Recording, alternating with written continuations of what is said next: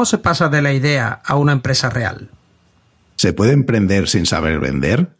¿Sería bueno que nos enseñaran a vender? ¿Espero a terminar un producto para empezar a venderlo? ¿Cuándo está terminado mi producto? ¿Se sigue teniendo síndrome del impostor tras montar una empresa y vender durante 10 años?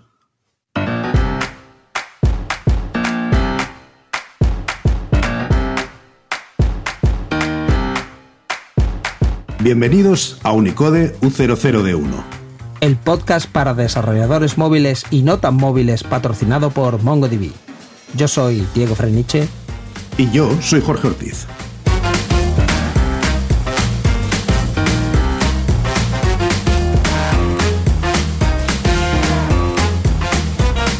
Unicode U00D1, segunda temporada. Episodio 16. Emprendiendo de verdad.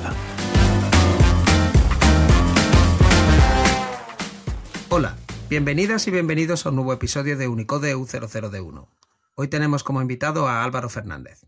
Álvaro descubrió su pasión por la informática a los 11 años, en 1992, año en el que entró en su casa un PC Intel 386 con 40 megas de disco duro. Jugando con MS2 aprendió HTML y creó sitios web en la época en la que todo se hacía sin ánimo de lucro. Estudió informática y trabajó en el sector donde tras varios años desarrollándose como profesional comenzó a emprender proyectos digitales junto a su socio y amigo Jorge Bravo. Tras un último fracaso con una startup en 2011 y a punto de tirar la toalla, volvieron a intentarlo con un nuevo proyecto y sector. A día de hoy, Numier TPV Tactileware, empresa de software de gestión de hostelería, Cuenta con más de 3.500 clientes y más de 30 empleados repartidos entre sus sedes de Sevilla, Tenerife y Madrid. Hola, ¿cómo estáis Álvaro? ¿Cómo estás Jorge? Hola, buenos días. ¿Qué tal? Buenas, Álvaro. ¿Qué tal? Encantados de tenerte con nosotros. Pues igualmente. Y que, nos cuentes, pues, eso que muchos soñamos, entre los que me incluyo, de decir, jo, pues quiero poner, quiero darle vida a mi proyecto. ¿Cómo se da el salto entre esas ideas que todos tenemos en el café con amiguetes que les gusta el tema de emprender y, cómo eh, al final se convierten en realidad. Pero mm, para empezar, cuéntanos qué hacéis. O sea, tú, el sueño que has conseguido darle forma, ¿qué hace? Vale, mira, nosotros eh, actualmente la empresa, bueno, pues eh, lo que desarrollamos en su día fue un software de, gestión de hostelería. Nosotros empezamos con una primera aplicación que, comenzó mi socio a desarrollar hace, bueno, 15 años prácticamente, porque tenía un bar de copas mientras éramos compañeros de, una empresa de informática, pues él paralelamente tenía aquello y desarrolló un programa, bueno, básico para su bar. Eh, él, era programador y pues lo hizo a su imagen y, semejanza, ¿no? Aquello quedó ahí parado, digamos. Bueno, él, vendió algunos algunas licencias así a bares cercanos que le preguntaban y tal, ¿no? Y dijo, oye, pues mira, ¿por qué no lo voy a vender?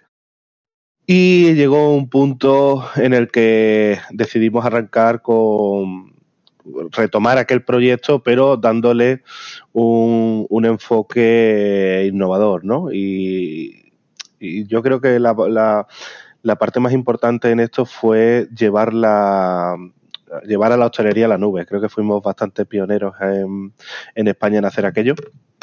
Veníamos de, de, hacer una startup, que es donde conocí a, a, Diego, no sé si Diego se acuerda. Diego, que eso fue, claro, es que me gustaría contar la historia desde que conocí a Diego, porque es que es curioso que teníamos esa startup que era Groupnik, ¿te acuerdas? Que se hacían grupos privados en la nube, cuando no había grupos en WhatsApp, cuando no había una serie de herramientas que echábamos en falta. Pues mi socio y yo desarrollamos eh, aquel, aquel proyecto y nos apuntamos al curso de, al curso que impartía Diego, que me acuerdo perfectamente de iOS. Y, y, también recuerdo que a Diego le sorprendiera que no solamente era una idea, sino que era un proyecto que ya estaba funcionando. Más que yo me acuerdo perfectamente, ¿no? Decía, coño, si es que funciona, ¿no? Si es que me llega el correo, es que subo el fichero y lo sube, ¿no? ¿Y por qué cuento esto? Bueno, porque ese proyecto que fue tan bonito para nosotros, a, fin de cuentas fue como, como hacer un, mucho más que hacer un máster, ¿no? Porque nos enseñó a crear productos, que era lo que, lo que mi socio y yo sabíamos y nos ilusionábamos, porque siempre nuestro enfoque era, vamos a hacer un producto maravilloso para este sector o para este público. Se hizo, el producto creo que era muy bueno, llegamos a tener unos 80.000 usuarios, pero clientes pues tuvimos cero, ¿no? Porque no teníamos ni esa formación, yo creo, ni la edad, ni ser qué, pues que éramos de los de pensar siempre en qué bien programamos, que, o no que programamos, ¿no? Sino que qué forma de ver el software tenemos que gusta, ¿no? Y que y este programa va a ser la, leche y le va a encantar a la gente. Y esa parte, pues, eh, tenía un poco de razón. Pero claro, de negocio no teníamos ni idea. Entonces, eh, ya te digo, cero clientes, cero euros. Fueron dos años de proyecto. Salimos en la radio, salimos en la prensa, todo fue muy bonito. Y cuando no sabíamos qué hacer con aquello, pues fue, vuelvo otra vez atrás cuando retomamos el, el tema del TPV y dijimos, oye, ¿y si llevamos esto a lo que hacemos en Grudny? Es decir, ¿y si hacemos esa nube que tenemos en Grudny pero se la llevamos a la hostelería? ¿no? Y ahí fuimos, ya digo, yo creo que bastantes pioneros a nivel nacional. Fuimos de los primeros que permitían a los hosteleros, pues desde un teléfono móvil, ver cuánto iba de caja en directo en su negocio, eh, ver qué productos se estaba vendiendo en directo y, y, bueno, y ya han ido pasando los años y hemos ido desarrollando pues otra serie de productos, todos conectados entre sí. Por ejemplo, hicimos un comandero eh, digital. ¿Comandero qué es? Bueno, pues ese aparato que tienen en la mano los camareros para tomar comandas, vale. Pero ¿qué era lo que había en aquel momento? Pues había unos sistemas de radiofrecuencia, eh, había eh, unos sistemas cerrados, etcétera, y nosotros pues lo hicimos casi en el momento que empezó el tema de, de Android. Bueno, Android ya estaba implantado, no como ahora, pero lo vimos fácil. Dijimos, oye, mira, pues Android creo que es una buena herramienta para poder hacer un comandero. Y creo que acertamos porque ese producto es de los mejores también que yo creo que hay en el mercado. Luego también pues desarrollamos un monitor de cocina que lo hicimos en, web. El software de TPU está desarrollado en Windows. Es decir, al final somos una empresa multiplataforma que hemos ido creando pues productos que hemos considerado han ido cubriendo las necesidades de, de cualquier hostelero. y, una, una cosa, eh, entre el 386, Windows, eh, no utilizar palabras como he hecho un bootstrap de mi empresa y he pivotado de no sé qué, nos va a quedar el episodio menos molón y menos cool eh, de la vida. O sea, esto está quedando como, como muy... Está hay que usar un poquito más de, de palabras esto para que tenga cuerpo y hype, hombre, porque lo que vosotros habéis hecho básicamente es un bootstrapping. O sea, habéis empezado una empresa sin utilizar Venture Capital, sin utilizar, yo qué sé, los típicos, sin querer montar el unicornio. Es que, claro, eh, estamos aquí hablando de montar empresas que buscan clientes, facturar y cosas aburridas, y esto va a quedar como muy plano. O sea, vosotros, ¿cómo, ¿cómo se os ocurre el arrancar sin un duro y el reinvertirlo? ¿Habéis ido reinvirtiendo la empresa? ¿Eso cómo ha sido ese proceso? Claro, eso eh, cuando cerramos aquella startup, que es de la que estábamos comentando anteriormente, pues eh, Jorge y yo estábamos trabajando para una empresa donde nos conocimos, una empresa de un tercero. Eh, esa empresa cerró con el tema de la crisis inmobiliaria y bueno, los dos dijimos, oye, ya nos conocíamos trabajando juntos y decimos, teníamos claro que queríamos emprender juntos. Entonces, bueno, ¿cómo, cómo empezamos? Pues nos pusimos a buscar a buscar un local, una oficina. El problema era que no teníamos ni un duro. Él tenía un poquito más, yo no tenía desde luego absolutamente nada. Yo pedí un paro único, paro único que justifiqué completamente en lo que hice, que fue invertirlo todo en la empresa. Tuvimos la suerte de que el padre de mi socio tenía un local que se quedó libre, me llamó un día Jorge, me dice, oye, mira, se ha quedado libre el local de mi padre, si quiere podemos empezar ahí, cuando podamos coger un poquito de dinero, pues le pagamos algo. Y bueno, pues sin pensármelo, cuando llegamos allí abrimos el local no había nada, pues nada, pues vamos a buscar mobiliario, pues mi hermano, mi hermano mayor me dijo, oye, voy a cambiar la habitación del niño, si quieres la mesa del escritorio, digo, me la llevo, cogí el ordenador que tenía en mi casa, bueno, con el paro único pues también me pude comprar un, un ordenador, pintamos el local mi socio y yo, nos pusimos de pintura hasta arriba, yo creo que era la primera vez que pintaba algo. Y de allí que nos metimos los dos. Y pues empezamos un poco a hacer esto, pero claro, eh, pusimos un cartel allí en arriba, en la fachada, que ponía pues que también hacíamos páginas web, que hacíamos aplicaciones eh, para empresas. Era un poco, tú quieres algo, entra aquí, pregúntanos y, y a ver si podemos hacerlo, ¿no? Y, y, sí, hicimos páginas web, hicimos cosas y con ese dinero pues lo íbamos guardando una cajita, como quien dice, ¿no? Entonces íbamos, eh, con ese dinero pues comprábamos ese TPV que luego pues nos tirábamos a la calle, empezábamos pues con los, los, con los bares del barrio, Luego pues tenía un amigo que era encargado de discoteca y no tuvo la oportunidad de presentarnos a los dueños y ya empezamos a movernos, ya cogimos uno de los restaurantes más famosos de Sevilla y con ese pues yo me iba al resto de restaurantes diciendo, oye, que yo trabajo con este y, y así, así, pero vamos, la verdad que sí, sin, sin dinero absolutamente y sin formación, porque yo me acuerdo la primera vez que me dijo Jorge que había que hacer una factura, yo le dije que era eso, ¿no? Porque eh, es curioso que no nos enseñen yo creo que ni en España ni en muchos países, ¿no? Que terminas una carrera o haces un montón de estudios, te pegan muchísimos años y no te enseñan lo que es una factura, no te enseñan lo que es el IVA, no te enseñan lo que son eh, los seguros sociales, el impuesto a sociedades, de eso no saben nada. Entonces, pues bueno, empezamos a hacer facturas en Excel a mano, hasta que ya pues las facturas eran más de la cuenta y ya pues dijimos, oye, vamos a ver qué hay por ahí por internet. Descubrimos que había unos programas que te las generaban y creo que nos hemos ido más rápido por la formación que, teníamos, ¿no? Hemos sido, pues eso, eh, emprendedores y empresarios, pues a base de, ensayo-error. Y esa formación que estás diciendo, porque, por ejemplo, has utilizado el término TPV, que yo sé que es terminal de punto de venta, ¿no? Eh, pero mm, lo menciono simplemente porque habrá gente que no está tan familiarizada con, con la terminología. Eh, ¿de dónde tirasteis? O sea, aparte de esas experiencias de, bueno, pues voy a buscar, ah, ¿hicisteis un máster de negocios o no? ¿O la vida y la internet resolvió los huecos? Cuando nos metimos los dos en aquella oficina, eh, Jorge tenía, digamos, más experiencia en lo que era el, front del TPV de cara al que estaba detrás de la barra, por su propia experiencia. Eh, yo, digamos, pues empecé a entender un poquito el negocio y a ver otras patas y yo sí hice un par de... Cuando estaba allí con Jorge, digo, oye, no te importa que haga un curso, que me ha salido oportunidad, hice un curso en la EOI, que me escapaba por las tardes. La verdad que en aquella época echaba, muchísimas horas, desde que me levantaba hasta que me acostaba. Y, y sí, empecé a aprender un poquito de, gestión de empresa, poco, pero yo creo que para mí personalmente, profesionalmente, el cambio fue cuando eh, siempre he sido muy autodidacta y cuando empecé a descubrir que eh, aquella frase ¿no? de no puedes emprender si no sabes vender. Entonces, eh, yo que soy informático, pues empecé a, a, interesarme en las ventas. Decía, coño, que sí, que es muy bonito lo que hacemos, pero no quiero que nos pase lo que nos pasó la última vez. Es decir, esto hay que saber venderlo. Entonces, yo me acuerdo que llegaba un cliente a la oficina, yo lo atendía le explicaba el programa, el tío le encantaba, me decía, bueno, ¿cuánto vale? Decía, yo te lo mando por correo, ¿no? Me daba hasta miedo darle el precio a la cara, ¿no? Entonces son cosas de no saber técnica de venta. Y ahí fue ya, pues, cuando me tiraba a la calle, hablaba con amigos míos comerciales, hablaba con mi hermano y empezaba la gente, pues, como decía mis amigos, que en aquella época les comía la oreja a tope preguntando, oye, ¿tú esto cómo lo haces? ¿Esto cómo lo cierras? Y empecé ese, ese proceso y, yo creo que ahí fue un poquito cuando empezamos a aprender a vender, fue cuando aquello empezó a arrancar fuerte.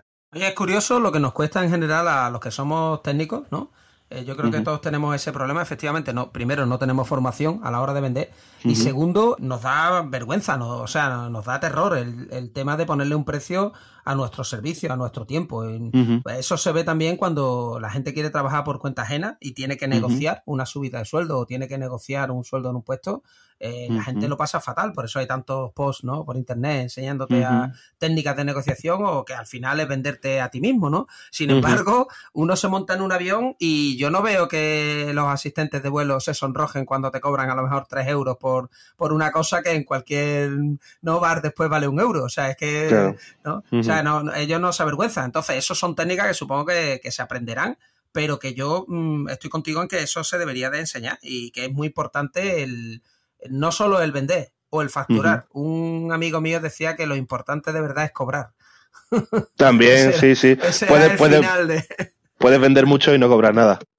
Eso también. Eso hay, hay muchísimas fases a lo largo, ya te digo, de estos 10 años de, de empresa que, que, es bonito recordar ahora mismo, porque son cosas que no paro a pensar, ¿no? Todo lo que ha pasado, la, vida pasa muy rápida y claro, ahora que estoy hablando con vosotros, pues me estoy un poco emocionando, digo, hay que ver que hace 10 años los, lo niño que era, porque os estoy contando esto con todo el corazón, ¿no? Estoy diciendo, digo, es que no tenía ni puta idea cuando empecé, es que no tenía ni puñetera idea. Ahora a los 10 años, pues, ¿qué quiere que te diga? Eh, yo personalmente, pues he vendido muchos miles de euros, muchos y, hemos, y hemos vendido varios millones de euros en estos años. Eh, me he sentado con muchísimos empresarios, eh, hemos cerrado acuerdos muy importantes, somos más de 30 personas, he tenido muchos problemas de personal, alegría, tristeza, pero todo esto ha pasado en 10 años y es difícil resumirlo, por eso prefiero que ustedes me, me vayáis, vosotros me vayáis guiando porque, porque claro, ahora mismo ya te digo, remontarme a cuando conocí a Diego en 2011, que fue poco antes de empezar esta aventura, pues han pasado tantas cosas que, que no sé por dónde empezar. O sea que. Eh, déjame que retome yo la línea de lo que decía Diego hace un momento. A mí, una de las cosas que, que, me ha pasado en muchas ocasiones es que no solo es que me haya costado pedir lo que cuesta mi trabajo o lo que yo creo que vale, sino que algunos de mis amigos me han ayudado eh, en sentido inverso. Me han dicho, hombre, como a ti te gusta, esto lo hace gratis, ¿no?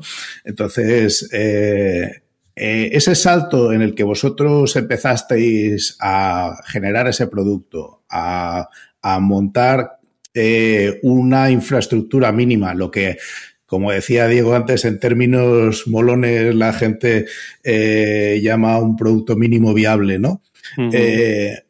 ¿Cuándo pensabais que estabais listos para llegar y con con la cara bien alta, aunque a uno siempre le parece que es poco lo que está enseñando a los demás y siempre le parece que es mejorable y que tiene muchos eh, huecos y muchas cosas que no están acabadas, cuando pensasteis, esto está listo, me puedo ir y vendérselo a un cliente potencial.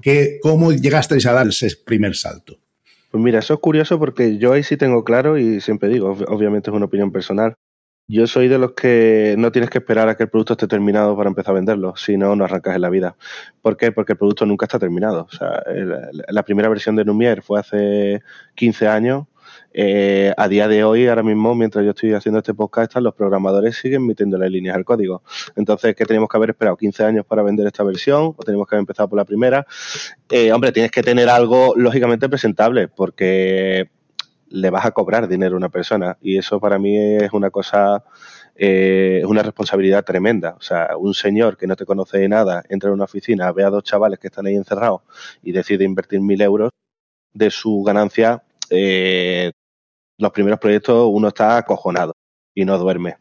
Y cuando le instala el programa y dice fallará o no fallará, estás asustado. Me acuerdo que me iba con mi socio al bar a tomarnos una copa y empezábamos a reírnos y decía, coño, que es que funciona, míralo, que funciona, que no, empezábamos a reírnos, que no se rompe, que está funcionando. Entonces, claro, eso te va subiendo un poquito la seguridad y siguen mejorando, te vas picando, ese cliente te va diciendo que quiere cosas nuevas y las desarrolla. Eh, te entra otro cliente y te da cuenta que estás verde y bueno, pues te dice, oye, tú le enseñas todo antes de venderle, tú tienes que ser muy sincero, oye, este lo tiene, esto no lo tiene. Y eh, hubo uno que nos dijo, oye, pues chicos, vais, eh, vais muy bien, enhorabuena, pero sois pequeñitos para mí. Fue muy educado, lo entendimos y a los tres o cuatro años le vendimos. O sea que, que, el tío como que se fue y estuvo esperándonos. Y bueno, pues cuando tuvimos esa versión que él necesitaba, pues se la vendimos. Y empezamos con bares pequeñitos y luego, pues cuando te quieres dar cuenta, pues Numier es un software de hostelería media alta.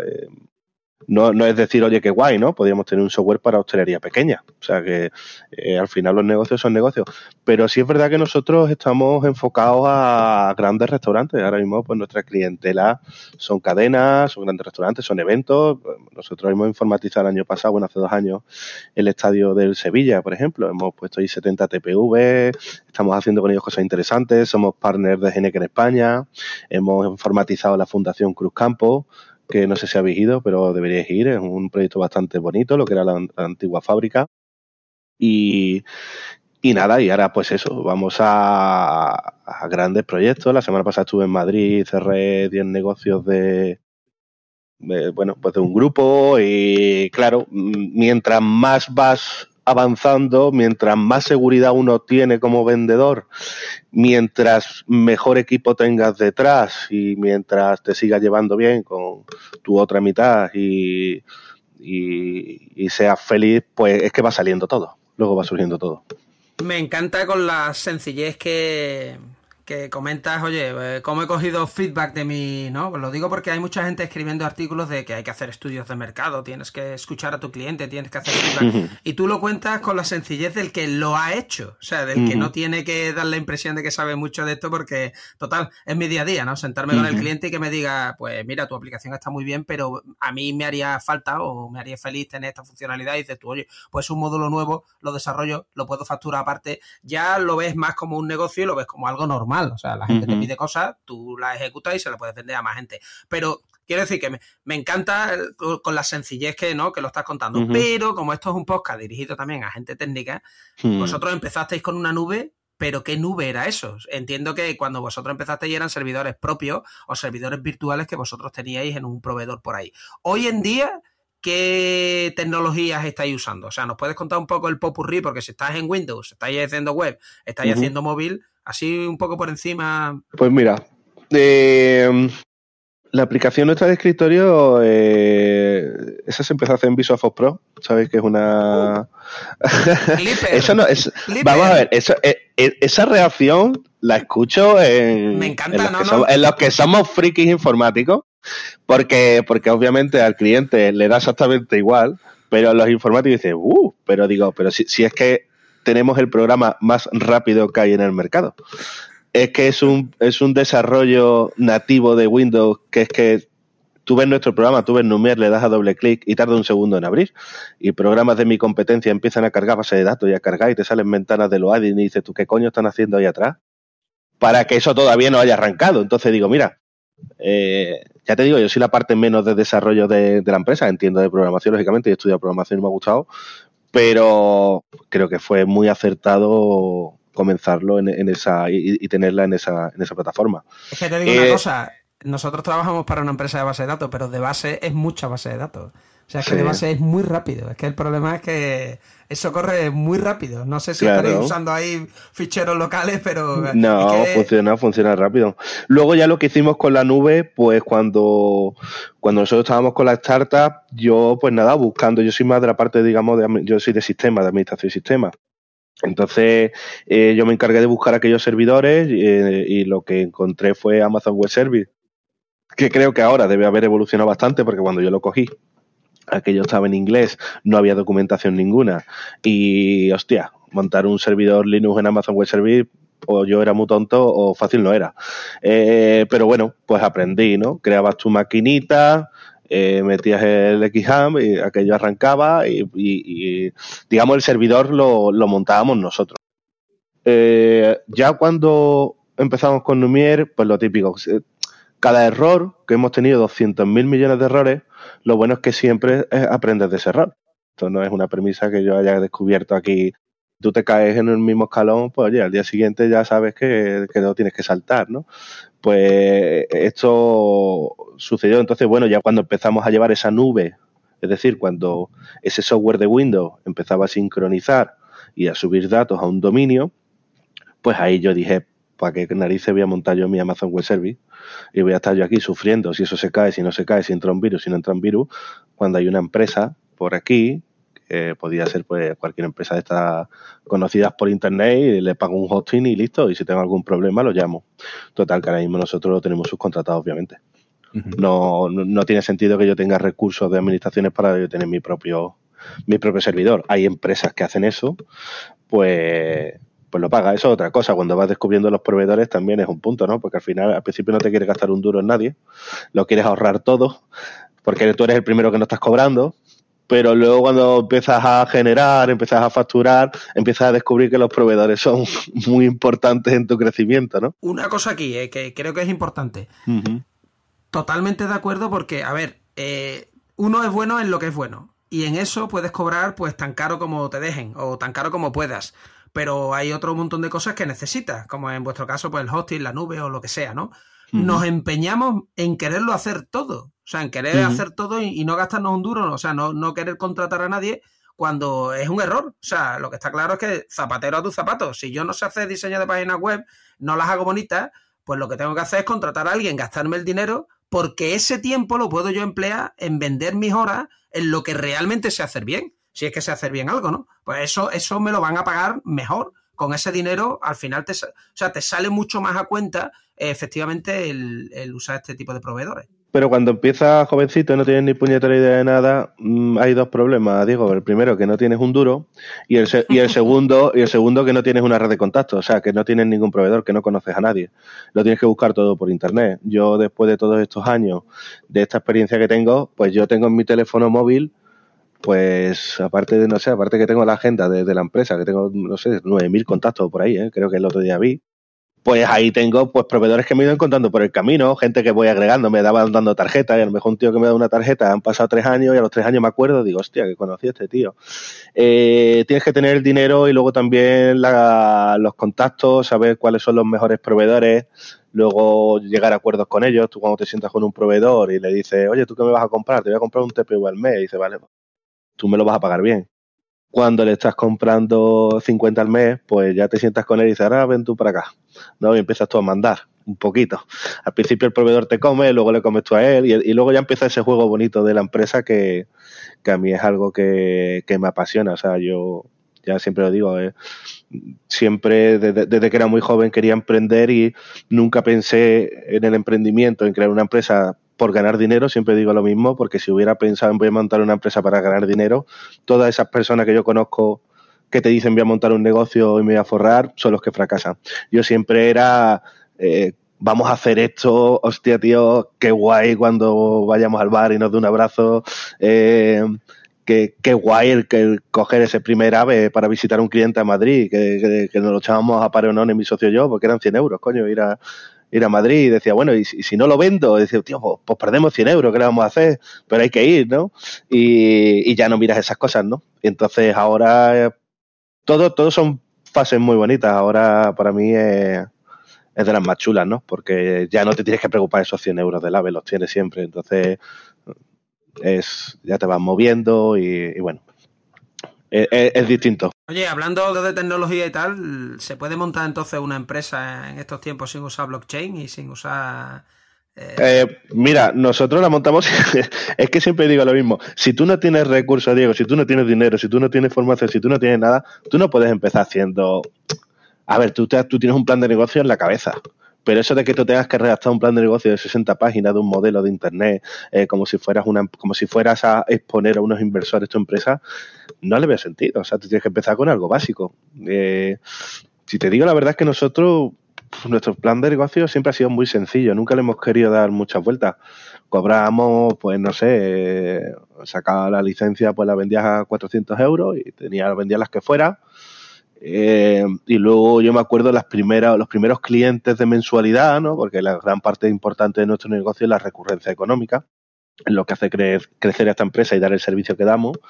Entonces, claro, yo me decía un cliente al principio, dice, coño, es que son 30 euros al mes, macho, es que tal. Y decía, ya, pero es que yo necesito 10 restaurantes como tú solo para pagarme la cuota de autónomo y somos dos aquí, o sea, era una manera de decirle educadamente, tus 30 euros son una mierda empresarialmente, claro. Y cuando tienes 5 o 10 clientes, pues estábamos al teléfono todo el puñetero día atendiéndoles, ¿no? Eh, pasas esa barrera y ya cuando empiezas a cubrir costes, cuando empiezas a, a, sobrarte un poquito, pues ya empiezas a cobrar, ya puedes contratar a alguien para que coja el teléfono, tú puedes descansar un poco, pero ese es el modelo de negocio que hicimos nosotros, así de sencillo, decía 30, 30 euros al mes, ¿cuántos clientes hacen falta? Pues tenemos que llegar este año a 100 y con ese dinero pues vamos a coger, vamos a reinvertir y vamos a estar. Y así estuvimos. Y, y vamos, y estuvimos tres o cuatro años prácticamente sin ganar dinero. O sea, ganaba dinero la empresa, pero nosotros personalmente no cogíamos. Y en las partes malas, porque a mí lo que me ha pasado cuando he estado trabajando por mi cuenta e intentando eh, pues ser autónomo y tal, lo, me he encontrado, pues como tú decías, gente que has marcado en la agenda con este que no se me pierda el número de teléfono de Zutanita o de Menganito, porque son profesionales excelentes. Pero hay algunos que tengo marcado en la agenda, cuidado, jamás llames a esta persona porque son muy malos, sobre todo en, algunos planos de gestorías y de cosas que dices, qué, qué, mal lo hacen. Eh, ¿cómo, mejoras eh, en esa búsqueda? Porque yo para mí siempre fue, yo hablaba con otros compañeros, con otros amigos que, que estaban haciendo cosas similares y me decían, es que no hay uno bueno. Eh, ¿Hay buenos? Bueno, pensar que no hay uno bueno es creerse que uno es el mejor. A mí eso. No, no, no. Yo me refiero con ciertos tipos de, actividades que, que, por el precio que, que, paga el mercado, por ejemplo, eh, te pongo como ejemplo claro las gestorías. Seguro que hay gestorías muy buenas, pero no por el precio que paga un autónomo en el que tienes que hacer, eh, pues eso, lo que tú estabas diciendo antes, ese, ese dinero que tú le pagas mensualmente a una gestoría para que te paquete las facturas y te haga la contabilidad y te presente la declaración de IVA y la de la renta al año, pues es una birria. Para ellos, sí, tienen que tener muchos clientes. Además, todo se le acumula en picos porque en España los años fiscales siempre coinciden en un momento concreto. Eh, y entonces, en realidad, eh, pues hay muchos muy malos. Eh, porque no generan el negocio suficiente como para ser rentables y lo hacen como actividad, pues su fuente de, ingresos importante viene de otra área.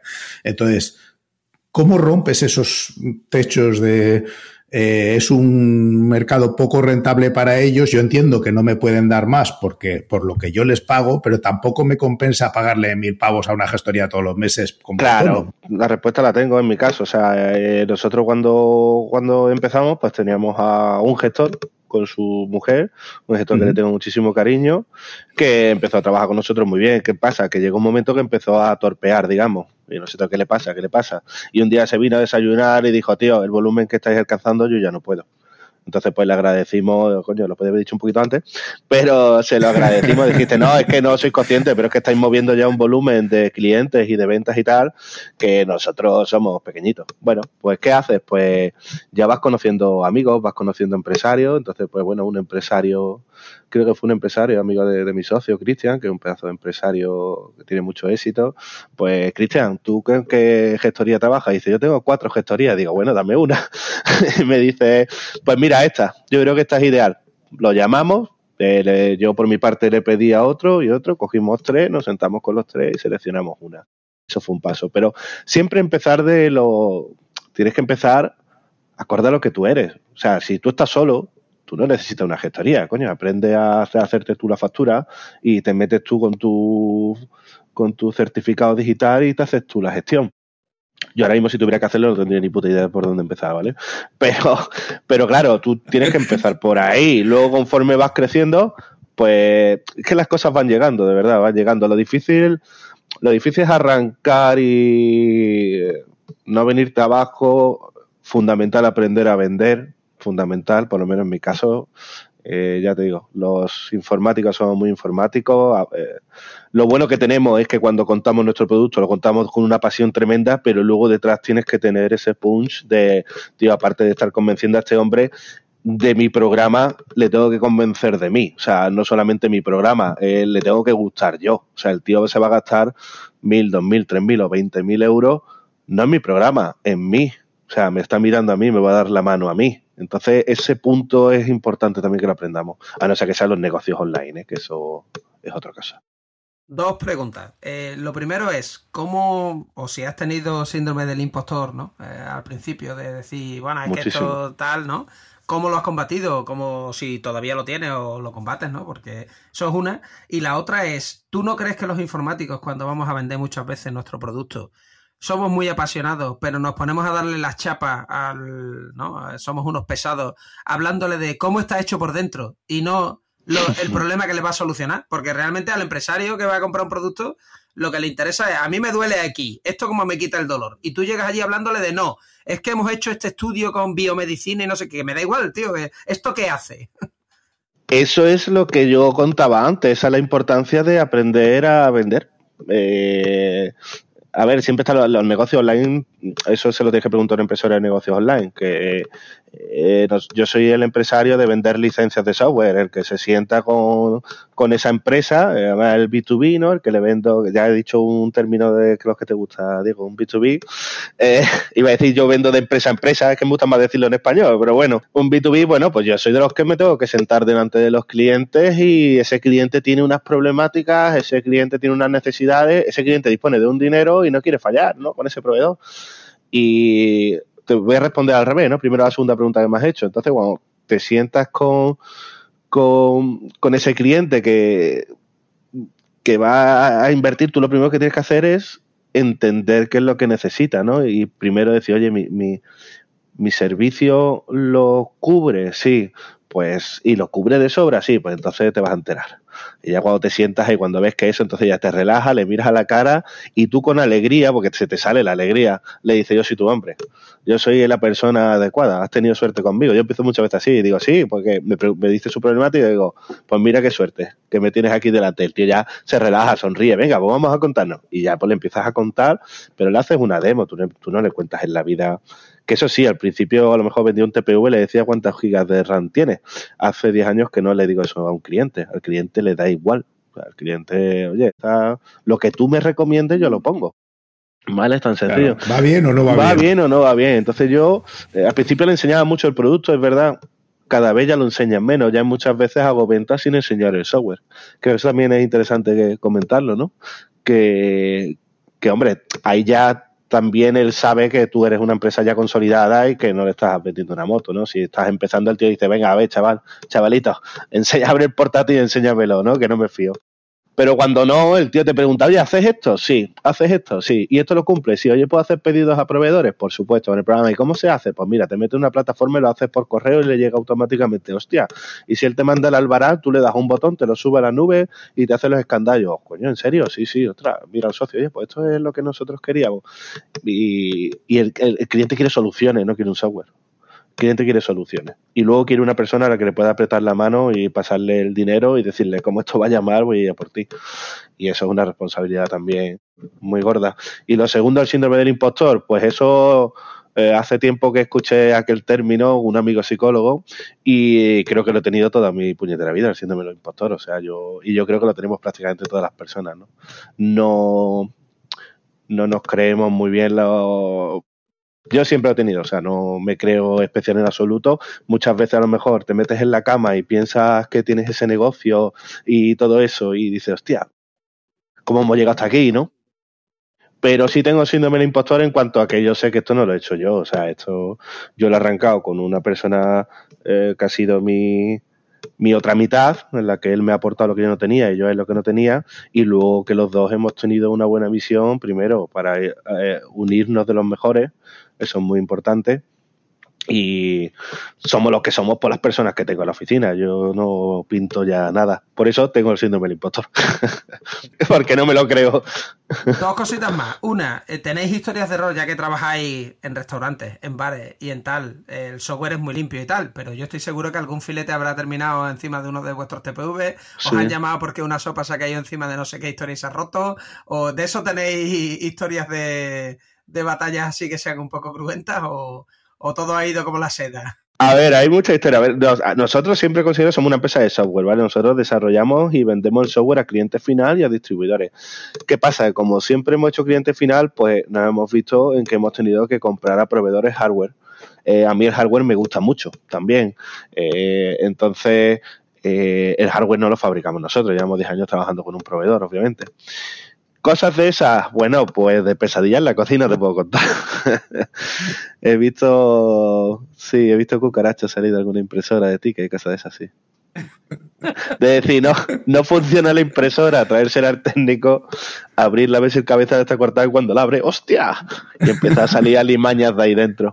Que no tiene por qué ser, no tiene, siempre lo digo, ¿eh? porque yo defiendo mucho, muchísimo los hosteleros, siempre digo, oye, no tiene por qué ser porque la cocina esté sucia, sino coño, que es que los restaurantes son bajos y en los bajos, tú vives en un bajo en el centro de Sevilla y alguna cucaracha te va a entrar. En un séptimo no te entra y en un, en un ático tampoco. Pero bueno, eso es por defender un poquito a mi sector y que nadie se sienta, si alguno lo escucha, que no se sienta que estoy hablando de. Pero sí, sí, bueno, no. Y un cliente me dijo que sí, que, que si no era prueba de, si no era waterproof, no sé qué, digo, no, dice, bueno, waterproof, no, gazpacho proof, dice que se me ha caído aquí una jarra entera encima del TPV, dígame, si es gazpacho agua yo creo que no jode igual la placa, no lo sé, pero, pero bueno, sí, hay cosas graciosas, hay cosas. Oye, y tal como está ahora mismo el mercado, ya por hablar de algo que igual no es tan bonito, el tema de reclutar gente, de contratar gente para programar y tal, ¿eso cómo lo tenéis ahora? Regular, ¿no? Pues mira, eh, el tema del personal es muy difícil, pero eh, nosotros, em, eh, esto lo van a escuchar mis compañeros desarrolladores y no se van a sentir ofendidos, sino todo lo contrario. Nosotros en el equipo de desarrollo, como mi socio y yo somos informáticos, esa es la parte buena. Si fuéramos dos abogados que montan una empresa de tecnología, pues probablemente tendríamos que irnos siempre a senior, a tal. Eh, nosotros hemos liderado siempre el área de desarrollo, toda la parte creativa de creación siempre a partir de nosotros. Ahora que somos, pues, siete desarrolladores, creo, siempre está mi socio encima, pero bueno, tenemos a un responsable y son chicos que han venido todos, de hecho, desde el primero nos salió de puñetera madre, están viniendo todos de escuelas de, módulos informáticos, de los salesianos de Triana, incluso, eh, bueno, ahora estamos colaborando con, los salesianos de Don Bosco, de Astre Mi Vivienda, que nos traen alumnos en práctica. Pero ¿qué quiero decir con esto? Que nosotros somos muy buenos hay otras empresas que son más para el senior, pero nosotros somos muy buenos cogiendo a chavales que acaban de terminar un módulo, que llegan verdes. Eh, hombre, si el chaval le vemos que no tiene, una empresa que no tiene eso, pues no sigue con nosotros. Y si le vemos que tiene potencial, se lo sacamos y se lo exprimimos. ¿eh? Y, y ellos con nosotros se sienten muy valorados porque tienen 21, 22 años, son de los mejores de la promoción, entran con nosotros de práctica, luego los contratamos y empiezan a tocar productos bonitos que encima luego van con la novia al bar y ven que están funcionando. Ostras, eh, son guays. ¿Qué pasa? Pues que, bueno, luego se hacen algunos, pues, eh, aprenden tantos de nosotros que a lo mejor pues por LinkedIn le escribe una multinacional y le dice, ¿tú cuánto cobras? Pues yo te doy el doble y se va. Puede pasar también. Eso ya dependiendo de la persona. Hay gente que se mueve por dinero y gente que se mueve por otro tipo de, de cosas. Eso te hablo en cuanto al equipo de desarrollo. El equipo técnico, pues técnicos informáticos eh, hay muchos, hay muchos. Tú pones una oferta y hay muchísimos técnicos informáticos, técnicos instaladores, técnicos de hardware. ¿Qué es lo que buscamos ahí? Pues lo que son pedantes, lo de la aptitud con P y con C, pues sí, pues buscamos eh, personas que no tienen que ser ingenieros aeronáuticos para trabajar en Lumière, lo que tiene que ser son personas muy buenas, eh, eso es lo más importante, gente alegre, eh, muy profesional, gente que valore a los clientes tanto como nosotros, eso es una premisa súper importante, el cliente es lo máximo, es un tío que nos ha dado dinero, siempre digo lo mismo, es lo máximo, y y ahí lo que nos cuesta más es encontrar a que esa sea la persona, de, nosotros siempre decimos, tiene perfil Numier, es decir, nosotros somos una familia, nos llevamos muy bien todos, ¿no? Y cuando salimos una comida de Navidad, no veas cómo acabamos, ¿no? Eh, sé que nos queremos mucho. Y, pero porque vamos buscando que esa persona que entre sea de nuestro perfil, de, de, de, de nuestro estilo, de, no sé cómo diría, ¿no? no es ya yo te, yo te lo voy a decir, mi padre decía que hay gente que soluciona problemas y hay gente que ve problemas. Entonces. No, bueno, los, eh, negativos, eso es, eso es terrible. Cuando. Eso, eso hay que cortarlo de raíz. O sea, cuando te entra una persona negativa en el equipo, tú no lo ves en la entrevista de trabajo, ni en la segunda ni en la tercera, pero más de uno sí se ha ido por la puerta a, las dos o tres semanas. Eso es otra de las cosas. Cuando empecé a aprender, la primera persona que tuve que echar de la empresa, eh, me temblaba la voz me acuerdo, me temblaba la voz y era yo el que iba a llorar, o sea, se me iban a caer las lágrimas porque no sabías de qué manera le puedes decir a una persona, entonces tú no le puedes decir a una persona tú no vales, porque primero tú no eres nadie para decírselo y esa persona sí que vale, pero lo que no vale es para tu empresa. Entonces, bueno, eso era eso era muy complicado. Luego ya empieza a temblarte menos la voz, ¿por qué? Porque luego muchos de los que tú echas, que llevas cuatro días sin dormir, y le dices que se va, pues luego esa persona se porta muy mal contigo y dice, hostia, es que no puedo ser tan bueno, porque luego la gente va a su puñetera bola. Y luego ya empieza, atrás, es que tengo que pensar en la empresa, ahora son 30 personas, entre una persona que nada más que jode, yo ya no veo que me joda a mí, Dios, que está jodiendo al equipo entero. Y es el propio equipo el que me dice, Álvaro, mm, este tío no lo queremos. Y el tema del personal es muy complicado, es muy complicado, ahora ya pues tenemos personas, ya te digo, eh, pues, Paola, que es la responsable de Administración de Recursos Humanos, pues ella busca los perfiles, si el perfil es comercial, pues la primera entrevista la hace Ángela, que es nuestra responsable comercial. Eh, nosotros vemos la última ya. Ahora yo me he quitado toda esa mierda como broma, con perdón, porque eso es mucho sufrimiento y bueno, nosotros vamos a la última, oye, no lo sientan, estamos muy contentos, ¿te gusta? Yo lo miro. Y cuando es un desarrollador, siempre digo lo mismo, cuando es un programador eh, oye, vamos a contratar a un chaval programador, ¿lo quieres ver? Yo digo, no hace falta, es friki. me dicen tela. Digo, pues entonces para adelante. Entonces para adelante. Si es friki, sé que sentado en el ordenador le gusta y disfruta. Digo, entonces para adelante. Tiene lo más importante para ser programador. Oye, no, ya solo por cerrar. Eh, ¿Tú ahora mismo en programas, programas en algo? No. ¿Tienes no, ganas no. de programar en algo? No, no, ya te digo, la parte de programación siempre la ha liderado más Jorge, él hace cositas, pero no, de hecho es que me, han ido echando eh, la gente. Mi propio equipo me ha ido echando, o sea, yo, yo, eh, todas las áreas que se han ido creando las hemos ido creando mi socio y yo. Entonces, bueno, el área de administración la creé yo, llegó una persona, la formé y ahora esa persona, yo cuando me acerco allí me pega un bocado, me dice fuera de aquí, yo ya no tengo ni puñetera idea de lo que hacen. Y esa persona tiene a dos eh, bajo su cargo a los que le ha enseñado lo que yo le enseñé y mucho más que aportado. Eh, a la chica, la- al equipo comercial, pues llegaron y yo les dije, oye chicos, esto se vende, hay que hacerlo así. Ahora son ellos los que, cuando llego a la oficina les digo algo, pues me echan de allí. A mí me van echando cada vez que voy a... Bien. Eso es que tienes gente que ha crecido y hace cosas, ¿no? Es que ese, ese es el punto que hay que llegar. O sea, tú tienes que tener un equipo que, en el que tú confíes y, sobre todo que tú confíes, y que ellos eh, estén a gusto. Eh, es difícil que todo el mundo esté a gusto. Siempre hay alguien que está pasando pues una crisis en la empresa o porque no está a gusto o no se siente valorado. Eso siempre puede suceder.